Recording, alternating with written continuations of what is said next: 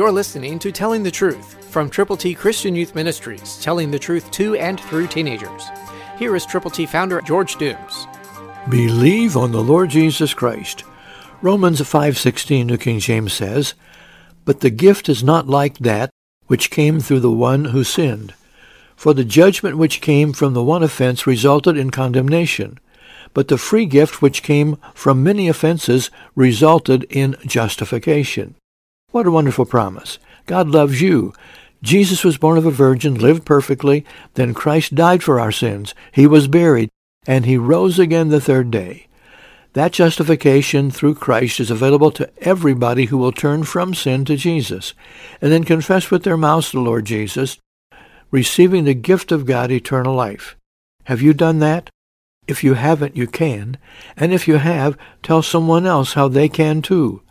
Know that they are headed for heaven. They can receive that justification. They can move from condemnation to justification to redemption by believing on the Lord Jesus Christ.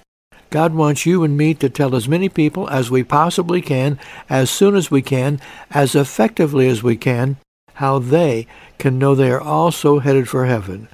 Will you tell someone today? First, pray for them. Ask God to give you that moment of truth to share with them God's love for them. Then go to them with the gospel. Christ, through you, can change the world. For your free copy of the Telling the Truth newsletter, call 812-867-2418, 812-867-2418, or write Triple T, 13,000 U.S. 41 North, Evansville, Indiana, 47725. Tune in to Telling the Truth next week at this same time on this same station.